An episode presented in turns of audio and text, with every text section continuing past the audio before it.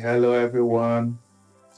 Good to have you this evening. Welcome to Activate Church, uh, our Bible surfing, which, which is like our Bible study. And I'm excited today because today we have a special guest, my friend, all the way from Dingle Church in Liverpool. I'm so excited.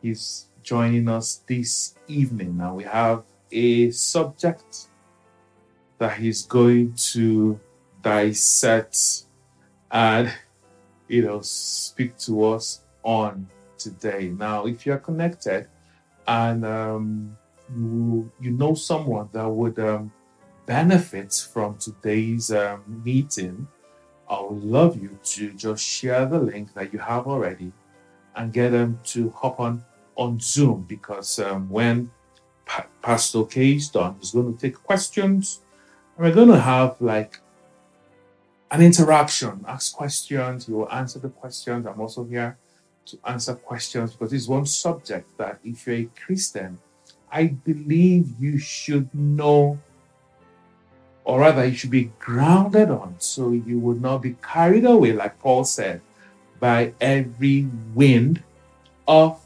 doctrine. I'm Pastor B of Activate Church, and I'm about going to introduce my friend, Pastor Okey Unadike. He's the lead pastor of Dingle Church in Liverpool. He's um, a vast theologian, a graduate of the London School of Theology. He's um, also married to Dr. Nikki, and they have two sons. Pastor K has been pastoring for over two decades, so that should give you a little bit of an idea of how vast he is in this subject. And I'm going to throw the platform open for him to speak to us. He's going to talk to us 20, 30, or maybe 40 minutes. And as he's speaking, please mute your mic, get your notebook, get your pen, make notes. When he's done, ask questions. Ask questions. And I trust it's going to be a very, very interesting session. So, Pastor K, thanks for accepting our invitation. Thanks for accepting our ID. uh, we'll love you to just take it off from here.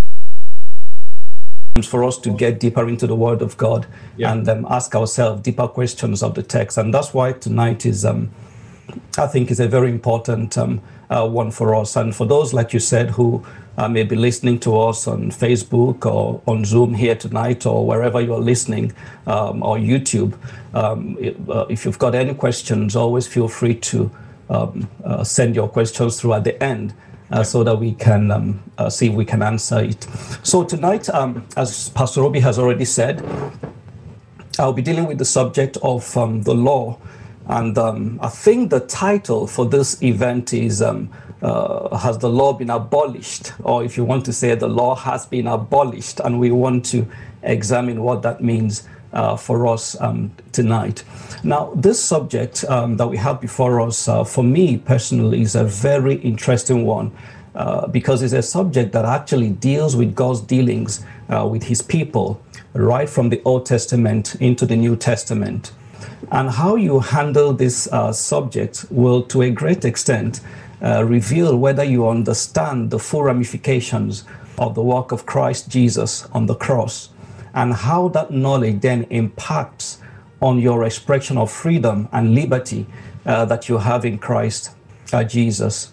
I'll start by taking us to the book of Galatians. And in the book of Galatians is one of those uh, letters that Paul wrote to the Galatian Christians.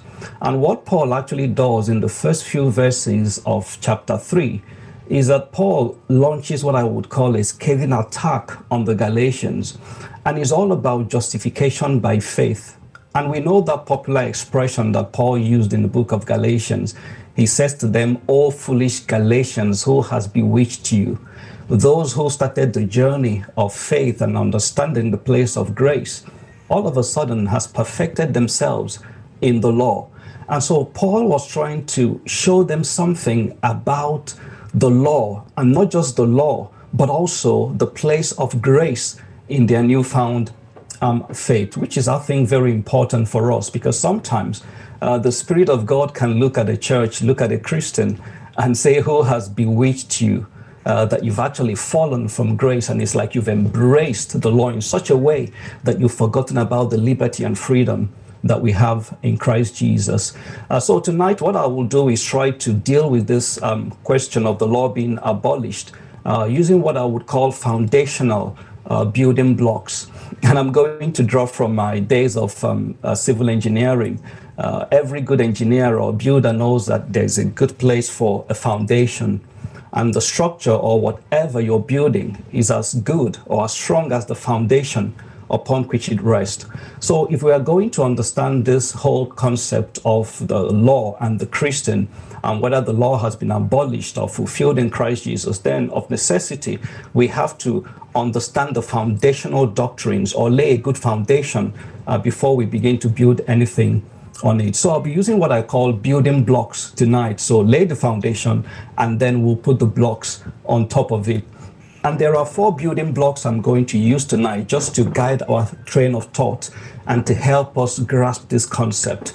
And the first building block will be looking at the Old Testament and the Christian, the Old Testament and the Christian. And the second building block that we are going to use tonight is looking at the role of the law in the Christian life. So keep that at the back of your mind. The Old Testament law and the Christian, the role of the law in the Christian life. And then the third building block, we're going to be looking at what we call the case laws and their penalty today and how that impacts us. And then finally, we'll look at the principle of what we call continuing relevance. And what I mean by the principle of continuing relevance is how do we determine what continues from the Old Testament into the New Testament with respect to the law, or those things that we can truly say that has uh, been abolished. So, those are the four foundational building blocks we're going to use tonight, and then we will build on that. So, let's start with the first building block, which is the Old Testament law and the Christian. The Old Testament law and the Christian. And for us to understand the Old Testament law and the Christian, we are going to establish at least four statements of fact, what I call statements of fact. Because if you lay a foundation, everyone that sees it knows that this is a foundation. We don't argue against the foundation. And the same thing with the doctrines of the teachings of the scriptures. There are what you call foundational doctrines, things that when we see them, we know, and then we can build on those um, foundational uh, doctrines. And so when it comes to the Old Testament law and the Christian, the first statement of fact that we all should adhere to or hold on to ourselves is that for us as Christians today, we are not under the old covenant law. Now, that's the first statement of fact. You are not under the old covenant law. I am not under the old covenant law. Uh, when Paul was uh, writing to the Romans in Romans chapter 6, uh, verse 14, Paul actually says something, and I think it's a very important verse of scripture uh, for us to uh, have at the back of our mind tonight. And this is what Paul says Paul says, Sin no longer is your master, he says, For you no longer live under the requirements of the law, but instead you live under the freedom of God's grace. So, listening to what Paul says in that verse of scripture, so it seems that Paul is saying that there is something about the law that gives us a knowledge of sin and also, of course, keeps us in bondage. But then, because we've come into a wonderful relationship with Jesus, he says you now live under the freedom of God's grace. So it's bondage as opposed to freedom that we have in Christ Jesus. So that's why it's a statement of fact that we all have to hold there to ourselves. that as Christians today, we are not under the old covenant law.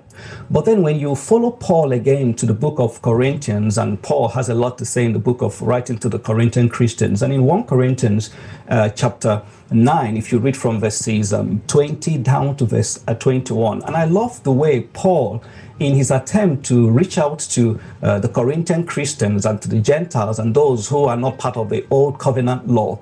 Now, I had to do something which some of us might find a little bit worrying, but I want you to see what Paul is doing because when you read from verse 20, Paul says something. He said, When I was with the Jews, he says, I lived like a Jew to bring the Jews to Christ. When I was with those who followed the Jewish law, Listen to what he says he did again. He says, I too lived under that law. So he was making reference to the Jewish law. He says, even though I am not subject to the law. So Paul is saying, in essence, because he has come into this relationship with Jesus, he's not under the law. So that is the statement of fact. I am not under that old covenant law. But because I have to win those who are not part of the new of, of, of the faith, he says, I live like I'm under that law. But then look at the second part of that verse of scripture, which is also very important. And he says, I did this so I could bring to Christ those who are under the law. He says, when I'm with the Gentiles, so you see, he goes from being with the Jews now and says, when I'm with the Gentiles who do not follow the Jewish law, he says, I too live apart from that law so I can bring them to Christ. But the crucial part of that verse of scripture says this, says, but I do not ignore the law of God. I obey the law of Christ. So, three things Paul mentions in that verse of scripture, in those two verses of scripture. He talks about the Jewish law, he talks about the law of God, and he also talks about the law of Christ. And so Paul is saying there that the law of Christ actually presents to us more or less like gives us a higher ethic to live by, moral ethic to live by. So in fulfilling the law of Christ, I'm not ignoring the law of God, even though sometimes I obey some of those Jewish laws. So there's something that Paul is getting us to see there. Number one, uh, we are not under the old covenant law. But at the same time, we don't ignore the law of God. But he says there's a higher law, and that is the law of Christ. And if you, if you follow him again to the book of Galatians, actually in Galatians is a very important verse of scripture. In Galatians chapter 5 and verse 18, listen again to what Paul says in Galatians chapter 5 verse 18. He says, but when you are directed by the Spirit of Christ, he says you are not under obligation to the law of Moses. That word obligation is very important. If I'm obliged to do something, that means I am bound to do it. I'm of by necessity, it's something that I have to do. So Paul says, when you are directed by the Spirit, and of course, as new creation Christians, we are directed by the Spirit of God. And so Paul says, you are not under the obligation of the law. So, what does that mean for you as a Christian? What does it mean for me as a Christian? It simply means that, in part, that the Mosaic law, what we know as the Mosaic law, is no longer the direct and immediate guide or judge of the conduct of God's people. Now, note the words I use. It is not the immediate guide or the direct guide for the judgment of conduct of God's uh, people. And I think that is very important. And we are going to come to that as we go along in our lesson. So that's the first fact that we need to establish that we are no longer under the covenant of, of, of the old law. Is no longer the direct or immediate judge of our conduct. But when we come to the second fact that we need to establish tonight, which is still under the first building block, and that is the age of what you call the Mosaic Law covenant has come to an end in Christ Jesus. So, which means that the law as we know it in the Mosaic law, in the Old Covenant, has ceased from having a central or what you might call a determinative role among God's people. So, note those words again central and determinative, which means it no longer determines how we relate to God. It no longer determines how we come to Jesus Christ by faith. When you look at the people of God in the Old Covenant in Israel and in the Old Testament, the law, the Mosaic law, was central to all of their activities. It determined how they worshipped, it determined how they lived, it determined their relationship with the authorities, and everything about their lives were bound up in that law. And you wonder why Paul in Romans chapter 10 actually had to say this. When you go to verse 4 in Romans chapter 10, very interesting verse of scripture, Romans chapter 10 and verse 4. And Paul actually gives us the reason why the age of the Mosaic law covenant has come to an end in Christ. He says, For Christ has already accomplished the purpose for which the law was given. As a result, all who believe in him are made right with God. So Paul is saying it's not just about the law itself. There's a purpose, there's a reason why the law was given. And so Paul is saying because you have come into a relationship with Jesus, that means that the purpose of the law, so there's a purpose for which that law was given. And sometimes as Christians, what we do is we lose sight of the reason why the law was given. And that's when we become, as we call it, legalistic.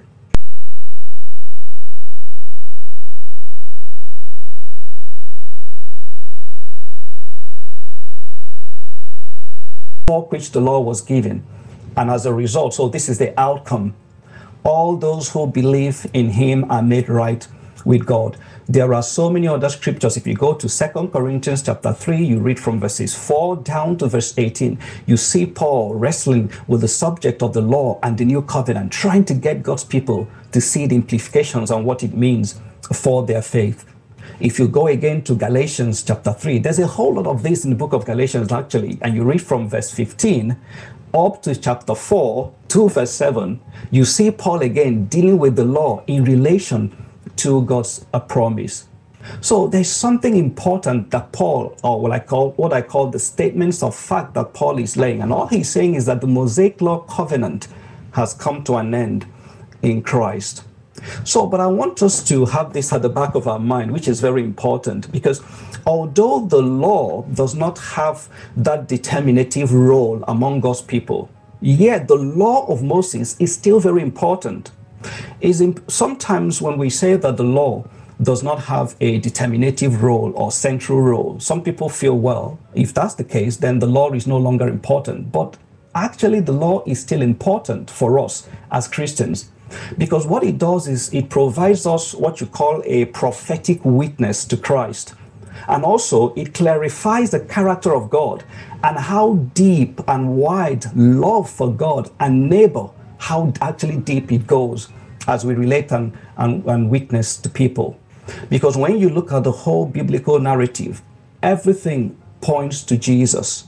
All the things and the types and the shadows and all that we have in the Old Testament is actually pointing to Jesus Christ. And so that's why I said it's important for us because it gives us what you call a prophetic witness. And that is very important as we examine the law. The third statement of fact, very important for us to hold as part of our foundation tonight. Now, why Christians are not legally bound to the Mosaic law? We do not throw out the law itself. Now, I think this is very important. It's a statement of fact which that helps us to understand the subject tonight. While Christians are not legally bound to the Mosaic law, as we've seen with the two statements of fact that I've just made, we do not throw the law out in itself. Sometimes when we see those scriptures that talk about freedom in Christ Jesus, the liberty that we have, we are no longer under the old covenant some Christians then come to a conclusion and say, well, if that's the case, then that means that um, we throw the law out itself, or we have the spirit of what you call antinomianism, which is a rejection of every aspect of the law, even the moral aspects of that law. But there's a scripture I'm going to show you in the book of Deuteronomy. You can read this for yourself or you can make note of this. And in Deuteronomy chapter 30, you go to verse 6 and verse 8, you see Moses doing something in those verses. And in Deuteronomy, Moses was actually predicting that a day would come when God's people will be circumcised in their hearts and they will be empowered with love. And so, as a result, God's people will then hear Yahweh's voice and keep all the commandments that Moses gave them. Look at verse 6. If you've got a Bible, but I can quote that to you, it says that the Lord your God will change your heart and the hearts of your descendants, so that you will love him with all your heart and all your soul, so that you may live. But verse 8 then says, Then you will again obey the Lord and keep all his commandments that I'm giving you today. So, can you see what Moses is doing? Moses is predicting and saying a day is going to come when our hearts will be circumcised. And the essence of the circumcision of the hearts that we will now in turn obey the laws. So you can see that though even while Moses lived and was speaking about things to come, he was not completely saying that the law does not have any importance in the life of the Israelites. He's saying God will circumcise your heart. God will give you a new heart to then obey him. And so the new heart leads to obedience to the laws of God. And some of you might say, well, we've been looking at the Old Testament verses here. Why not look at something from the New Testament in terms of the words of Jesus? Now, let's go to Jesus Christ, and I'm going to read a verse of scripture here to you. When you go to Matthew chapter 5, remember that Jesus had a lot of issues with the scribes and the Pharisees. In Matthew chapter 5, in verse 17 down to verse 19, Jesus tells us the reason why he came. And don't forget, as part of his battle with the scribes and the Pharisees, it's always been about the legal aspects of the law, all the rituals. And Jesus was trying to get them to see there was something more important than the external rituals, the cleansings. But he was come, he has come as a fulfillment of that law. And so when you get to verse 17 of Matthew chapter 5, Jesus then says this He says, Don't misunderstand why I have come. I did not come to abolish. Aha, and that's the word that we've been dealing with tonight, isn't it? He said, I did not come to abolish the law of Moses or the writings of the prophets. He says, No, I came to accomplish their purpose. And he says, I tell you the truth, until heaven and earth disappear, not even the smallest detail of God's law will disappear until its purpose is accomplished. So, can you see Jesus going back again to the purpose of the law? Just like Paul mentioned, there's a reason why the law was given. And Jesus clearly says it here. He says, This is not the reason why I have come. I've not come to abolish. Actually, the word abolish in the Greek is the word kataluo, and what it means is to destroy, to do away completely with something. Jesus says that's not the reason why I've come. But what I've come is to accomplish a very important Greek word again, which is the Greek word plero, which simply means to give true meaning to something, to provide real significance to something. So when we look at the law through the eyes of Jesus, what we're actually seeing is someone who has come to give true meaning to the law, someone who has come to provide real significance to the law because the law has got a purpose. And Jesus is saying that not until heaven and earth disappear, he says, not even the smallest detail of God's law will disappear until its purpose is achieved. So it's only when you consider the impact that Christ's work on the cross has on any given law can we begin to consider the lasting significance of that law for believers. So we're not just saying we are looking at the laws and, and, and, um, and trying to make sense of the laws outside of Christ. What we are saying is, just like we've mentioned, that everything is pointing towards Christ. So when we consider the impact that Christ's sacrificial work on the cross has on any given law, that's when we can then begin to consider the lasting significance of that law for all believers. And with that in mind, Paul then in Romans chapter 13 begins to say something about love as a fulfillment of all the law.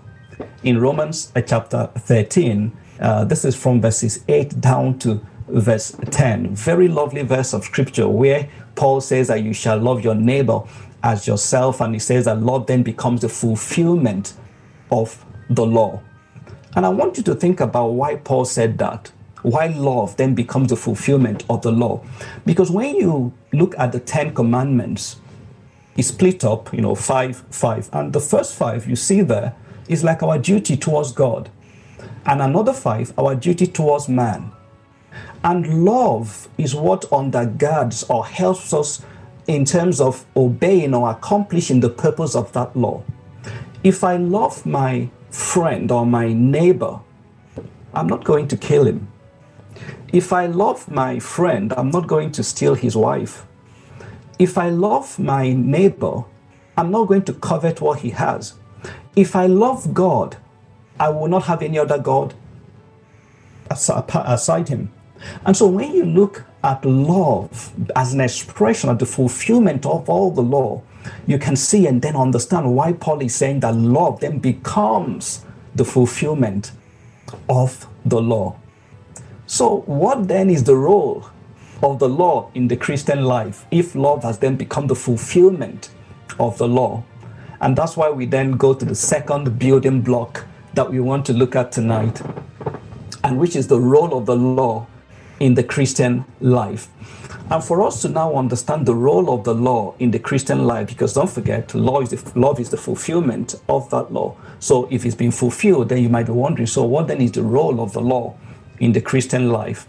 To understand this, I will take you to the book of Exodus. And in Exodus, sometimes we uh, we look at Exodus, and there are sections in the book of Exodus. We call them uh, the book of the covenant, and that is the second section of the book of Exodus, which starts from chapters 19 uh, down to uh, chapters 24. And there you have the oldest law collection in the Pentateuch, which is the five books that we call the five books of um, of Moses. Now, I want you to think about this for a minute. Now, while many Christians, many of us here tonight, we believe that there is a difference between the Old Testament and the New Testament. I don't think there's anyone here tonight uh, who would um, say that there's no difference between the Old and the New. In fact, sometimes we can go as far as saying is the difference between law and grace. Now, there's a truth, there's some truth in that, but I wouldn't want to press that too far. Because when you look at the Old Testament law, the Old Testament law actually was given within the context of grace. So we don't have to draw a hard line and say, well, it's law and grace. There was no grace in the Old Testament. What we have in the New Testament is actually a full, the fullness of grace in the New Testament. So every single one, of course, we believe there's a difference. Old Testament, New Testament. But I don't think that many Christians believe that you have to observe all the Old Testament laws in their fullness. I don't think there's anyone in this meeting tonight who believes that that you have to observe all the Old Testament laws in its fullness. On the other hand, not many Christians will say that there is no divine law that is relevant for us today. So I want you to understand where I'm going. We know there's a difference between the old and the new. Many of us, we believe that we don't have to observe all the Old Testament laws in their fullness, but at the same time, not many of us would say that there is no divine law in the Old Testament that is relevant for us today. i give you an example something like murder, you know, you killing someone, which is um, prescribed by the sixth uh, commandment, is universally accepted or recognized as wrong by Christians. Even though we may debate or what of what constitutes murder, the debate can rage on and on. But the reality is that we all believe that you don't have to kill. Murder is wrong. But I want you to contrast this with a verse of scripture in Exodus. I've got the Bible here and I'm going to just make reference to this. If you go to Exodus chapter 23 and verse 19, still within the book of the covenant where you have the laws written, in Exodus chapter 23 and verse 19, it says something which most of us will find as being irrelevant, a law that is irrelevant. And it says there, you must not, and this is sometimes when I read it, I find it quite funny, you must not cook a young goat in its mother's milk. Exodus 23 19. Now, we see that verse of scripture to be irrelevant. And so the question then that arises from just one chapter is that within one chapter, you see that there are laws that we seem to accept as being relevant, and other laws that we seem to accept that or disagree and say, no, this isn't anymore relevant uh, to us. So the question then is what makes one Old Testament law relevant and another one irrelevant? Are there principles involved, or is it simply a matter of modern taste because we live in the 21st century? Uh, then we can, you know, choose what is relevant for us, or choose what has been fulfilled and what has been accomplished. A good example is those who belong to the transgender and the, you know, the homosexual camp would tell you uh, that, um, well, this is the 21st century. So when you see scriptures that talk about a man lying with a man in the Old Testament, uh, that is all done. Uh, God is done with all that, and we're in the New Testament. So uh, we have to uh, live in a different. And, and so the question then is what, what principles are involved in choosing or determining what Old Testament laws are relevant and the ones that are not relevant? And to answer that, it then takes us to the third building block that we are using to build our case tonight, which is looking at the case laws and their penalties today. And so you have to ask yourself this question that how do the laws that you have in the book of Exodus, how do they apply to us today? And we know that by looking at the laws in Exodus, they come from an ancient Near Eastern society. And we today live in a modern Western society. So, do the laws have any relevance for us? It's just like something written hundreds of years ago, and you're asking yourself the question today what relevance does that have for us? But looking at the New Testament and the words of Jesus, you see that the New Testament clearly affirms that the purpose of the law continues to apply today. And that's why Jesus said it clearly that until heaven and earth disappear, not even the smallest detail of God's law will disappear until its purpose is achieved. So the New Testament is clear on that, that the purpose of the law continues to apply. So we're not just talking about the law itself, we are talking about the purpose. That means the reason why that law was given. And sometimes as Christians, we get hung up on the law itself but not asking ourselves, what is the purpose? Why was this law given? Now, I'm going to give us another example. None of us here will doubt the continuing significance of the Ten Commandments. We all will agree that the Ten Commandments still applies to us today. Thou shalt not kill. Honor your, your, your parents. Um, you, you, don't have to commit adultery, theft, lying, uh, coveting and all of that, it still remains a requirement uh, for those who want to uh, please God. But there's only one exception when you look at the laws, and that is the Sabbath. Hopefully, we will come uh, to that. So we all believe that those laws in itself or in the purpose of the law still applies to us. But on the other hand, few of us will believe that the case law that we have in Exodus 23 19 that I just read to us uh, that says that you don't have to cook a young goat in its mother's milk. Many of us would say that doesn't apply, that is irrelevant, and that is like a case law. So, what are these case laws in the Bible and what are their implications? Now, case laws, uh, I will try and explain this so that you can understand it. When we talk about case laws in the Bible, we are talking about simply laws that you can use the application of their principles gotten from the Ten Commandments and then apply them to the specific social and historical redemptive situation of God's people. So you're more or less looking at the principle. Sorry, sorry to cut you short. Can you repeat that? The, the, the case law is what? Yeah, the case laws are applications of the principles of the Ten Commandments to what you call the specific social and redemptive historical situation of God's people. So, what you're doing is you're looking at the Ten Commandments or the laws or the case laws, which are these examples I've just cited, like do not cook a goat in its mother's milk. It's a law, but you're looking at it and you're saying, but what is the principle? What is God getting at? And so you're taking that principle and you're applying it to the specific social and redemptive historical situation of the people of God. Because as Christians or as God's people, we know that we live in a different social and redemptive um, historical moment. We live at a time when Jesus Christ already came. He, he, came to our world. He died. He ascended to heaven. He sent his Holy Spirit. So we live in a different social and redemptive historical moment. And so that tells us that because we live in a different social and redemptive historical moment, we have to look for principles, even within those case laws, that we feel are irrelevant for us.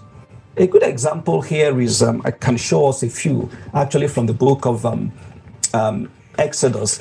Uh, because we know, like I said, Jesus Christ already has come and died. We no longer celebrate the uh, what you call the three annual festivals.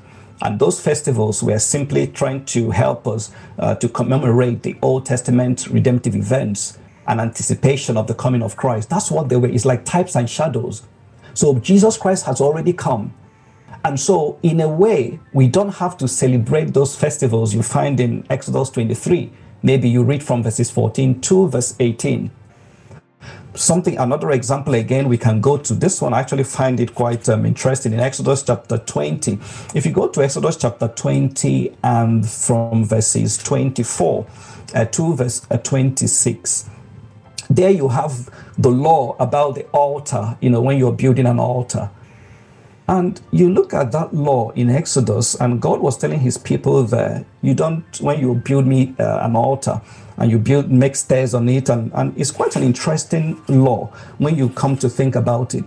But when you look at it you you will agree that that law is irrelevant in itself as a case law because we don't build altars today. And the prohibition you have in that verse of scripture not to have stairs at the altar is also doubly relevant uh, because that law uh, was actually meant to keep Israel from mimicking the customs of the Canaanites or even having a hint of them during their uh, sacred observances. So, which is an issue that is no longer relevant for us as Christians, but is still within the law. So, some we see as relevant and we, we obey them, we still take heed to them. But the others, we are looking at them and asking ourselves, well, this is a case law here. So, but is there a principle that I can take from the case law and then apply it to my social, historical, redemptive situation of God's people uh, today? And I think that is where sometimes as Christians we miss it. Those case laws can provide us guidance, even as we seek to apply the Ten Commandments like I said, to our social and redemptive historical situations. And I'll give us a few examples just to buttress the point I've just made. made. If you think of the goring ox, you know, in the, uh, the law about the ox, that um, if you own an ox and you don't look after your ox and he goes out and kills someone, the Bible tells us what to do. This is in the, of course, the Old Testament. Now, is a case law, but the question is, what is the principle of that law. Now, the case law, the goring ox, may not apply because none of us in this meeting have, owns uh, an ox. But the principle can warn us that those who commit what you call negligent homicide are responsible for their actions. In the same way, the man who fails to look after his ox or keep it in check, he goes out and kills someone. So God is saying to us, the case law may not apply, but the principle still applies. And that's why today, in an inner city, maybe we see this all the time. Those who have um, dogs or bulldogs or pit bulls and they don't keep them in, on a leash, it goes out and kills someone. They don't get away with it because the reality is that that is negligent homicide. You should look after your dog. You should put it on a leash. And so if something goes wrong, then the law holds you responsible. In the same way, if you own a car, you should do an MOT. You don't drive off if you know that your brakes are bad. If that happens, the law holds you responsible. Negligent homicide if you kill someone as a result. So you can see that the case law we say, well, it doesn't apply to us. But the essence is that God is saying to you, there is a principle that actually still applies. So, yes, Jesus may have abolished the law in itself, but in principle, there is something that you can take from those case laws that seems irrelevant and then apply it to your social, specific, historic, redemptive situation that we have found ourselves in. Let's go back to that um, the case law of cooking um, a young goat in its mother's milk. I always refer to it because, like I said, sometimes it doesn't make sense. But you know that there's a principle in that law. Now, God was trying to keep his people from imitating the ways of the Canaanites or importing their practices into their worship system. That's what the Canaanites did. That's what the nations that never knew Yahweh as their God, that was part of their practice. And God was trying to preserve the purity of his own people by saying to them, that's not how you are called to live.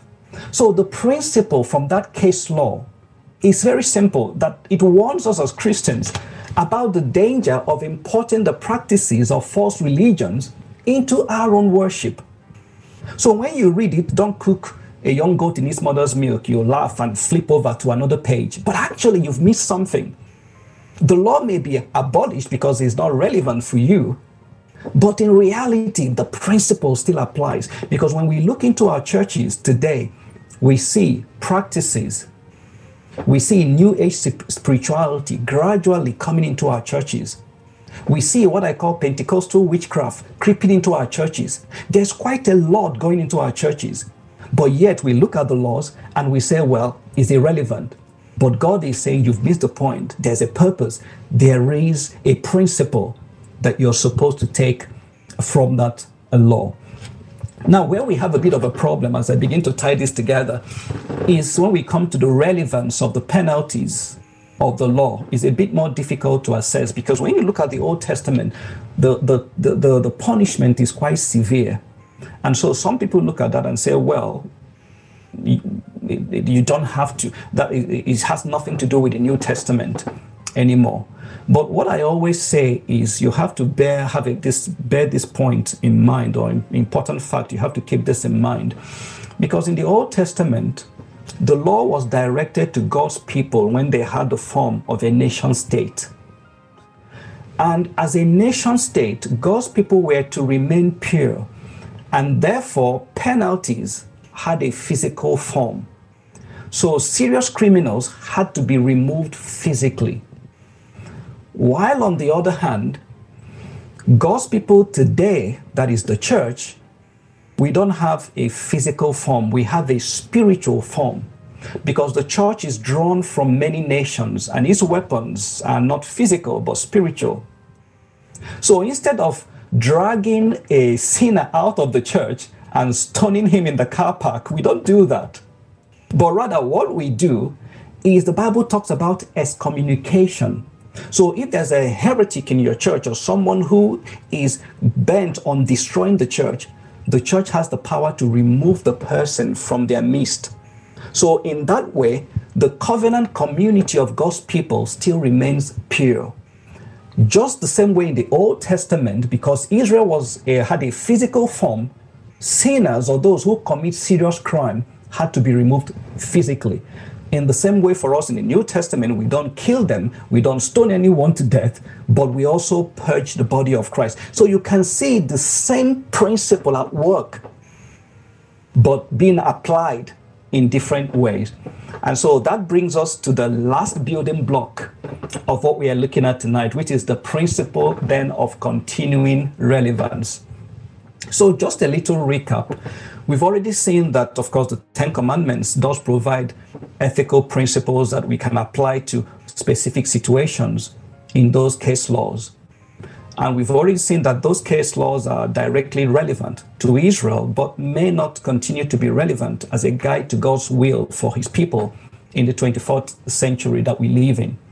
So, for us to understand the principle of continuing relevance, which means what is continuous or what has been continued, we have to look at the law under three broad sections the ceremonial law, the civil law, and the moral law.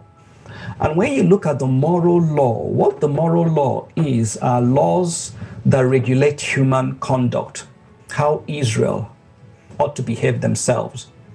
And many of the case laws, some of the examples I've given to us, are classified as moral. For instance, if you kidnap someone in the Old Testament, you may be put to death, whether you are caught in possession of your victim or not, which is simply an application of the commandment not to steal. So the moral laws were regulating human conduct.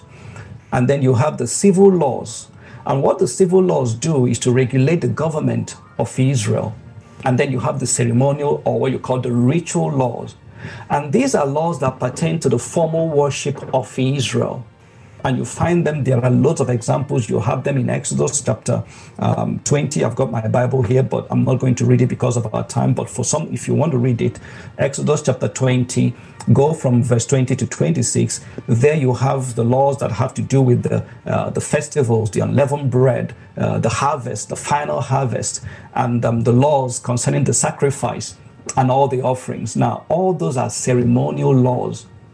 But for us as Christians, because we stand from where you what you might call a vantage point, we can see that some of certain laws that were linked with the rituals were fulfilled by Christ, and these laws are no longer actively observed. So they become irrelevant for us. A good example, we say that Christ is a once and for all sacrifice. So we no longer offer sacrifices.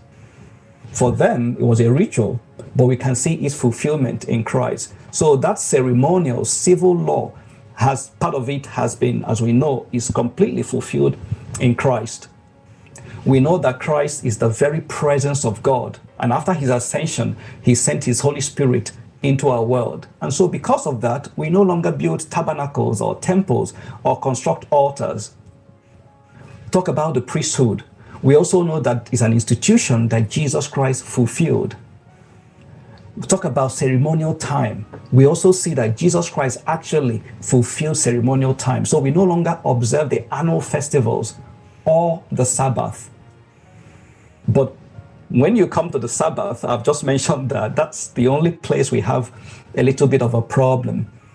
Because as you look into the New Testament, you will see that actually Paul got to a place, and this is when he was writing to the Colossian Christians. And what Paul did in Colossians chapter 2 was to tell them how Jesus Christ became a fulfillment of the Sabbath. And if you look at Colossians chapter 2, I'm just going to read this to us from verse um, 16 down to verse 17. Listen to what Paul says. Paul says there, he says, So don't let anyone condemn you for what you eat or what you drink. He says, or for not celebrating certain holy days or new moons, ceremonies, or Sabbath he says, For these rules are only shadows of the reality yet to come. And Christ Himself is that reality. So you can see that Paul clearly believes that the commandment to observe the Sabbath is no longer binding on the conscience of the Christian. So when I look at the Sabbath laws, it appears that the Sabbath law should be considered a ceremonial law within the Ten Commandments. And so is a law that has been affected by the coming of Christ, who fulfilled Israel's rituals, showing that it was the shadow of the reality of Christ himself. So we don't observe the Sabbath as they did during the Old Testament time period, because actually, if you want to be honest with yourself, it's not Sabbath is not a Sunday. And so we understand that. So it's not a matter of legal obligation not to go to work on the Sabbath for us as Christians. But when you look at that Sabbath law, you ask yourself again, what is the principle? And the principle we have to bear in mind is this that God created us with bodies and minds that need periodic rest. And none of us here can work 24 hours a day, seven days a week, or even eight hours a day and not have diminishing returns on our labor. So it's a matter of wisdom to observe rest periodically. But much more than that, we are called as Christians as well to gather together to worship God, not just individual worship, but collectively as a group of people. And that's why in Hebrews chapter 10, verse 25, it tells us, not forsaking the assembling of yourself together. So it's important for that gathering. So after we have gathered, after we have observed maybe that day of rest, which is important for us as Christians. So, whether you then go out to eat or play tennis or watch football or enjoy some time with your friend or even you do a little work is a matter of individual conscience. And so, nobody should condemn you because of that, because in essence, like I said, it is the principle of the Sabbath that you are applying, not obeying the letter of the law. So, the conclusion then for us is this while we know that God does not change. God is unchangeable. We know that. But we can see that his laws are not always the same from generation to generation. The changes we have are not because God is fickle in what he wants from us, but rather because his people change over time and because his work of redemption progresses from age to age. So that calls for Christians, that calls for you, that calls for me to then use our sanctified intelligence, or if you want to call it your Christ transformed conscience, call it whatever you will. But make sure that what you're doing is you're using a well informed hermeneutic and then seeking God's will within the law as you seek to apply the principles of that law to your day to day living. What I always do is this, and I'm going to close with that and hand over to Pastor Obi. I always follow what I call um, a three step uh, process in establishing the lasting significance of any Old Testament law for, for my life today or for any Christian. And what I do is number one, first of all, what I do is I try to determine what type of law is this. Remember, we mentioned the ceremonial, we mentioned the civil, uh, and we mentioned the moral. And much of the ceremonial has been fulfilled. Much of the other laws has been fulfilled. It's actually the moral laws that are still binding on us today that we take their principles and then apply them to a specific situation. So I'll try as much as possible to determine the law's type, the original meaning, the significance, and the purpose of that law. And then the second thing I always do is I try to determine the theological significance of that law. And in doing that, I'm looking for what that law tells me about God and His ways. I'm assessing how Christ's fulfillment of that law impacts on my present situation. And at the same time, I'm stating maybe in a single sentence the love principle behind that law. Maybe that love already is a fulfillment of that particular law. If I love God truly with the whole of my heart, that law may not be relevant anymore because I'm actually fulfilling that law through love. And then the last thing I do is I try as much as possible to preserve both the portrait of God and that love principle behind the law, but then I change the context, all in the light of Christ's new covenant work in my life today as a new, as a new uh, covenant um, believer. And if you pass any law through these lenses, these three things I've mentioned, what type of law is it? The original meaning of that law is significance. Trying to understand the theological significance of that law, what it tells you about God, how Christ fulfilled, how Christ coming into our world impacts of that law, and then also preserving the portrait of God, the love principle, but then changing the context and how you apply that law. You discover that when the question is asked, Has the law been abolished? Your answer will be, It depends on what you mean. The law in itself has a purpose, and the purpose of the law is to bring us to a place where we recognize that we have come into a new covenant with Jesus Christ. And we are not bound or held bound by the old covenant, but rather we've been set free from the old covenant we have freedom in Christ. But then we apply the principles that we have and the things that God has revealed to us into our social, historical, redemptive situation.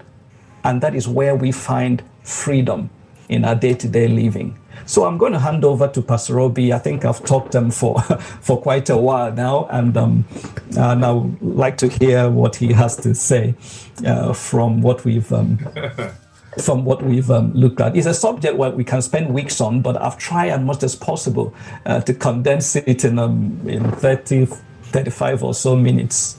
That's exactly what I wanted to say. I was like, I mean, what he just did to us in, in the in the past 40 minutes. Oh my God, we need weeks. And that is the truth. 40 minutes is insufficient to really grasp the entirety of this subject. Wow, wow, wow. God bless you, Pastor. Okay. Wow, this is this is amazing. This is amazing. I mean, this is amazing. And it's very, very insightful. okay, while we wait, while we wait for those that have something to say or contribute, I've got one or two questions. I've got one or two questions. Um, it's not like taking you back, but as I ask the questions, you throw more light on it. First question Has the law, okay, has all the law been fulfilled?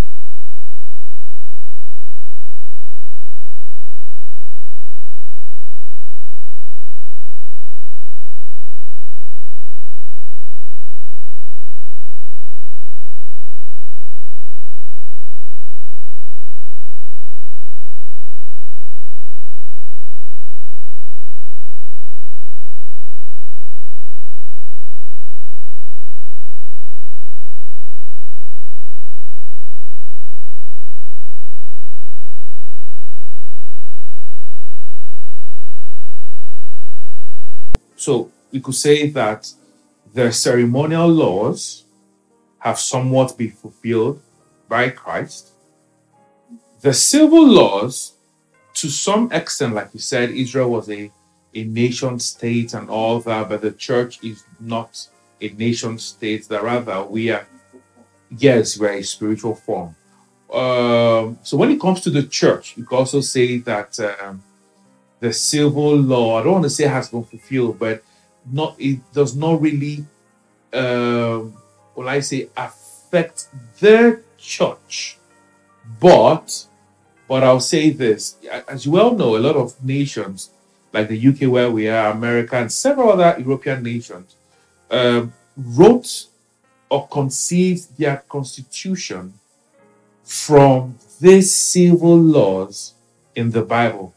So, though the civil law does not affect the church, like you said beautifully, that the church is a spiritual entity, but it somewhat through the laws of our nation affects us as citizens of that nation.